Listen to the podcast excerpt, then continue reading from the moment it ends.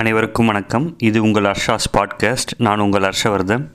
ஸ்ரீ சாய் சச்சரிதம் அத்தியாயம் ஒன்று பகுதி மூன்று.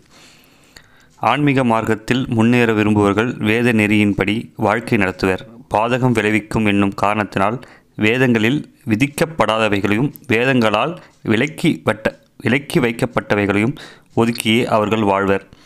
மனதிலிருந்து அகந்தையை முழுமையாக வெளியேறிய பிறகு காரியங்களை செய்பவனும் நான் இல்லை பலனை அனுபவிப்பவனும் நான் இல்லை என்கிற நிலையை அடைந்த பிறகுதான் எல்லாம் இறைவனுக்கே அர்ப்பணம் என்னும் யோகம் பிறக்கிறது.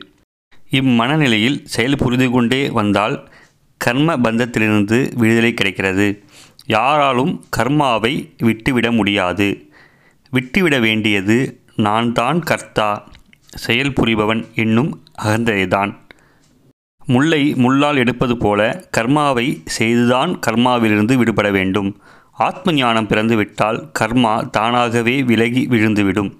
கர்ம பலன்களின் மேலுள்ள ஆசையை துறந்து விடுவதுதான் பற்று பற்றற்று பதிலுள்ள ரகசியமாகும். தினமும் செய்யப்பட வேண்டிய வழிபாடுகளையும் விசேஷமாக செய்யப்பட வேண்டிய கிரியைகளையும் சடங்குகளையும் செய்வதே சுத்தமான தர்மம் சுயநெறியாகும். செயல்கள் அனைத்தையும் இறைவனுக்கே அர்ப்பணம் செய்துவிட வேண்டும். க்ஷண நேரத்தில் அனைத்தையும் மறந்துவிட வேண்டும். மனம் பற்றற்று இருக்க வேண்டும். நாரதமுனி சொன்ன பக்தி மார்க்கத்தின் குணாதிசயங்கள் இவையே. இவ்வாறு பக்தியின் லட்சணங்கள் விதவிதமாக சொல்லப்பட்டிருக்கின்றன. நம்மை பொறுத்தவரை குருவின் திவ்ய சரித்திரத்தை பாராயணம் செய்வதன் மூலமே சுழல்கள் நிறைந்த சம்சார கடலை சிறிதும் பாதிப்பில்லாமல் கடப்போமாக. எனக்கும் குருவின் சரித்திரத்தை கேட்பதில் ஆவல் ஏற்பட்டு அதுவே காதலாக மாறி இத்தேடலில் ஆழமாக மூழ்கிவிட்டேன். அனுபவபூர்வமானதும் நிஜமான நிகழ்ச்சிகளுமான இக்காதைகளை ஒரு காதை தொகுப்பு நூலாக எழுத வேண்டும் என்று எனக்கு தோன்றியது. ஒருமுறை நான் சீரடியில் இருந்தபோது பாபாவை தரிசனம் செய்வதற்காக மது மசூதிக்கு சென்றிருந்தேன். பாபா கோதுமை மாவு அரைத்து கொண்டிருப்பதை பார்த்து மிகுந்து ஆச்சரியமடைந்தேன். முதலில் இக்காதையை சொல்கின்றேன். சாவதானமாக கேளுங்கள். பிறகு இந்நிகழ்ச்சியிலிருந்து சாயியின் சரித்திரத்தை எழுதுவென்ற எழுத வேண்டும் என்ற எண்ணம் எவ்வாறு என் மனதில் எழுந்து எழுந்தது என்பதை கேளுங்கள். ஒரு மகானின் உன்னதமான குணங்களை திரும்ப திரும்ப விவரிப்பதாலும் மனத்தை கவரும் அவருடைய காதைகளை சத் சங்கத்துடன் கலந்துரையாடுவதாலும் மனம் சுத்தமடைகிறது புத்தி தெளிவடைகிறது. காதால் கேட்டாலே புண்ணியம் அளிக்கக்கூடிய கல்யாண குணங்களையும் பாடுவதாலும் அவருடைய லீலைகளை கதைகளையும் கேட்பதாலும் இறைவன் பூரிதம் அடைகிறான். முத்தோஷங்கள் நமக்கு விளைவிக்கும் துயரங்களும் துன்பங்களும் நிவாரணம் ஆகின்றன. ஆகவே முத்தோஷங்களால் அவதிப்படுபவர்களும் சுயமுயற்சியால் மேன்மையுற வேண்டும் என்ற ஆவல் உந்தப்படுபவர்களும் ஆன்மீக சிந்தனை உடையவர்களும் முனிவர்களின் பாதங்களை சரணடைந்தவர்கள் சுயானுபவத்தால் மேன்மையுறுகிறார்கள் இப்பொழுது கதையை கவனத்துடன் கேளுங்கள். பாபா பாபாவினுடைய கிருபையும் காருண்யத்தையும் கண்டு மிகுந்து ஆச்சரியப்படுவீர்கள். ஒரு நாள் காலையில் பல் தேய்த்து முகம் கழுவிய பின் பாபா மாவு அரைப்பதற்காக எந்திரத்தின் அருகே உட்கார்ந்தார். கூடையை கையில் எடுத்துக்கொண்டு கோதுமை மூட்டையர்கள் சென்று முழு முழு படிகளாக கோதுமையை எடுத்து கூடையில் போட்டுக்கொண்டார். ஒரு காலி சாக்குப்பையை தரையில் விரித்து மாவு அரைக்கும் எந்திரத்தை அதன் மேல் வைத்து அரைக்கும்போது அச்சு ஆடி போகாத வகையில் அச்சை அடித்து இருக்கினார் தனது உடை கப்னியின் கைகளை மடித்து விட்டு கொண்டு கப்னி தரையில் படாதவாறு மடக்கியும் விட்டுக்கொண்டும் மாவு அரைக்கும் எந்திரத்தின் அருகில் உட்கார்ந்தார். எதையும் தமக்கென்று வைத்து கொள்ளாதவரும் ஒரு பைசாவும் கையில்லா கையில் இல்லாத ஏழையுமானவருக்கும் உலகில் சஞ்சலங்கள் எதற்கு? என்று குழப்பமடை குழப்பமடைந்த நான் இதென்ன கோதுமை மாவு அரைக்க வேண்டுமென்ற பைத்தியகார எண்ணம்? என்று நினைத்தேன். இருப்பினும் தல் தலையை குனிந்து கொண்டு கெட்டியாக அச்சை பிடித்து கொண்டு பாபா எந்திரத்தை சுழட்டி கொண்டே இருந்தார்.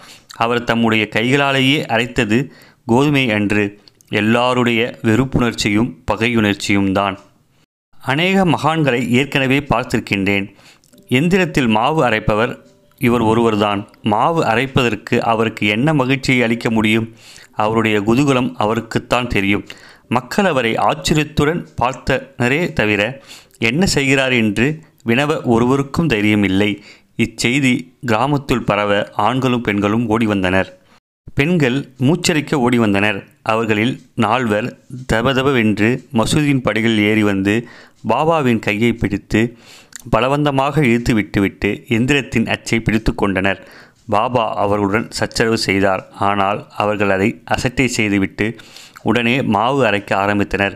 மாவு அரைத்து கொண்டே பாபாவின் பெருமைகளையும் அற்புதமான ரேலையை பற்றி பாடினர். அவர்களுடைய உண்மையான பாசம் மனதை தொட்டவுடன் மென்மைக்கும் அன்பிற்கும் இடமளித்துவிட்டு பாபாவின் பொய்க்கோபம் மறைந்தது. சகிப்புத்தன்மையும் அகமலர்ச்சியும் புன்னகையுமாக உருவெடுத்து முகத்தில் மலர்ந்தது. நான்கு சேர் கோதுமையையும் முழுமையாக அரைக்கப்பட்டது. கூடை காலியாகிவிட்டது. பெண்களின் மனதில் எண்ணங்களும் யூகங்களும் அதிவேகமாக ஓட ஆரம்பித்தன. பாபா தமக்காக ரொட்டி செய்வது செய்து கொள்வதில்லை. பிச்சை எடுத்தே ஜீவனம் செய்கிறார். இவ்வளவு மாவையும் அரைத்து கொண்டு என்ன செய்யப் போகிறார்? மனதுள்ளே மனதுக்குள்ளே வாதம் ஓடியது. அவருக்கு மனைவியோ பிள்ளைக்குட்டியோ இல்லை. வீடு வாசல் அடுப்பு துடுப்பு சட்டி பானை ஏதும் இன்றி தனியாக வாழ்கிறார். எதற்காக அவருக்கு இவ்வளவு மாவு தேவைப்படுகிறது? ஒரு பெண்மணி சொன்னார் ஓ பாபா கருணையே உருவானவர். இந்த கண்ணாம்பூச்சி எல்லாம் நமக்காகவே. வேண்டுமானால் பாருங்கள் இந்த மாவை எல்லாம் இப்போது நமக்கு கொடுத்து விடுவார். இப்பொழுது அவர் நமக்கு ஆளுக்கொன்றாக இந்த மாவை நான்கு பங்குகளாக பிரித்து விடப் போகிறார். அவர்கள் மணங்கோட்டை கட்ட ஆரம்பித்து விட்டனர். பாபாவுடைய விளையாட்டு பாபாவுக்குத்தான் புரியும். எந்த முடிவிற்காக எதை ஆரம்பிக்கிறார் என்பதை எவராலும் கண்டுபிடிக்க முடியாது. நிலைமை இவ்வாறு இருப்பினும் அவருடைய பேராசை மாவை கொள்ளையடித்து கொண்டு போய்விடலாம் என தூண்டியது. கோதுமை முழுவதும் அரைத்து முடித்ததும் மாவு பரப்பப்பட்டது. எந்திரம் சுவரின் மீது சாத்தி வைக்கப்பட்டது. வீட்டிற்கு எடுத்து கொண்டு போவதற்காக தயாராக மாவு பூராவும் கூடையில் நிரப்பப்பட்டது. இதுவரை பாபா ஒரு வார்த்தையும் பேசவில்லை. ஆனால் அவர்கள் மொத்த மாவையும் நான்கு சம பங்குகளாக பிரிக்க ஆரம்பித்தபோது பாபா என்ன சொன்னார் என்பதை கேளுங்கள். உங்களுக்கு பைத்தியம் பிடித்து விட்டதா என்ன? மாவை எங்கே எடுத்துக்கொண்டு போகிறீர்கள்? உங்கள் அப்பன் வீட்டு சொத்தையா எடுத்துக்கொண்டு போகிறீர்கள்? உடனே கிராம எல்லைக்கு சென்று ஓடையின் கரையில் இந்த மாவனைத்தையும் கொட்டிவிடுங்கள் எல்லாம் தண்டச்சோறு தின்ன வந்தவர்கள் என்னை கொள்ளையடிக்க எப்படி ஓடி வந்தார்கள்? அது என்ன? கடன் வாங்கின கோதுமையா என்ன? நீங்கள் இப்பொழுது மாவுக்கு சொந்தம் கொண்டாட? என்று கோபமாக கணித்து கொண்டார். பெண்கள் உள்ளுக்குள் பொறுமை கொண்டே அதே செய்யும் தங்களுடைய பேராசையை உணர்ந்து தலைகுனிந்து நிலை கொள்ளாமல் தங்களுக்குள்ளே குசு குசுவென்று ரகசியம் பேசிக்கொண்டனர் எது எப்படியாய் இருப்பினும் ஆணையிட்டவாறு கிராமத்தின் எல்லையை நோக்கி கிளம்பினர். முதலில் பாபாவின் நோக்கம் என்ன என்பதை எவரும் புரிந்து கொள்ளவில்லை. காரண காரிய சம்பந்தம் ஒருவருக்குமே விளங்காதது போன்றுதான் இருந்தது. பொறுமையுடன் காத்திருந்தது பாபாவின் அற்புதமான செயலை புரிந்து கொள்ளும் பலன் அளித்தது. நான் பாபா ஏன் இவ்வாறு செய்தார்? என்று ஜனங்களை பின்னர் கேட்டேன். இச்செயலால் கிராமத்திலிருந்து காலராவை பாபா முழுமையாக விரட்டிவிட்டார் என்று சொன்னார்கள். பாபா அரைத்தது கோதுமையை என்று காலரா கொள்ளை நோயையே எந்திரத்திட்டு அரைத்தார். பிறகு கரகரவென்று அரைக்கப்பட்ட மாவை கிராமத்தின் நிலையில் இருந்த ஓடக்கரையில் கொட்டியிடும்படி செய்தார். மாவை கொட்டிய நாளிலிருந்து கொள்ளை நோய் பின்வாங்கி மறைந்துவிட்டது. கிராமத்தினுடைய துரதிருஷ்டமான நாட்கள் முடிவுக்கு வந்தன. இதுவே பாபாவின் கைவேலை. காலரா கொள்ளை நோய் கிராமத்தில் எப்படியோ புகுந்துவிட்டது. அதை எதிர்கொள்ள பாபா உபயோகித்த சூட்சமான வைத்தியம் இதுவே. காலரா ஒழிக்கப்பட்டது. கிராமத்தில் மறுபடியும் அமைதி நிலவியது. பாபா எந்திரத்தில் மாவரைத்த காட்சி என் ஜீவனுள்ளே ஆச்சரியத்தையும் வியப்பு கலந்த மரியாதையையும் நிரப்பியது. இந்நிகழ்ச்சியின் காரணத்தையும் காரியத்தையும் எவ்வாறு சம்பந்தப்படுத்துவது? கோதுமைக்கும் காலராவுக்கும் என்ன தொடர்பு இருக்க முடியும்? கற்பனைக்கும் எட்டாத விஷயமொன்றோ இருக்கிறது. இதை பற்றி கட்டாயமாக ஒரு புத்தகம் எழுத வேண்டும் என்ற எண்ணம் என்னுள் எழுந்தது.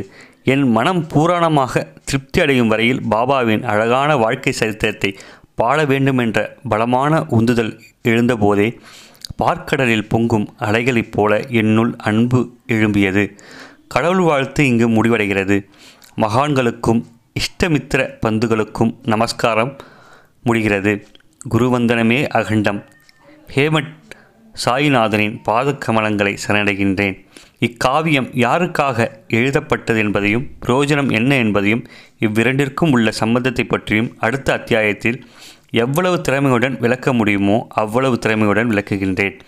வாசகர்களுக்கும் தமக்கு நன்மை அளிக்கக்கூடிய இந்த சாயி சத்திரத்தை இயற்றிய ஹேமந்த் பாந்த் என்பவர் யார் என்பதையும் பிறகு விளக்குகின்றேன். எல்லோருக்கும் க்ஷேமம் உண்டாகட்டும்.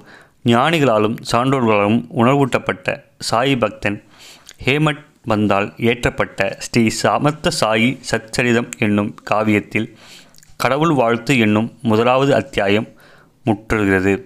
ஸ்ரீ சத்குரு சாய்நாதருக்கு அர்ப்பணமாகட்டும். நன்றி.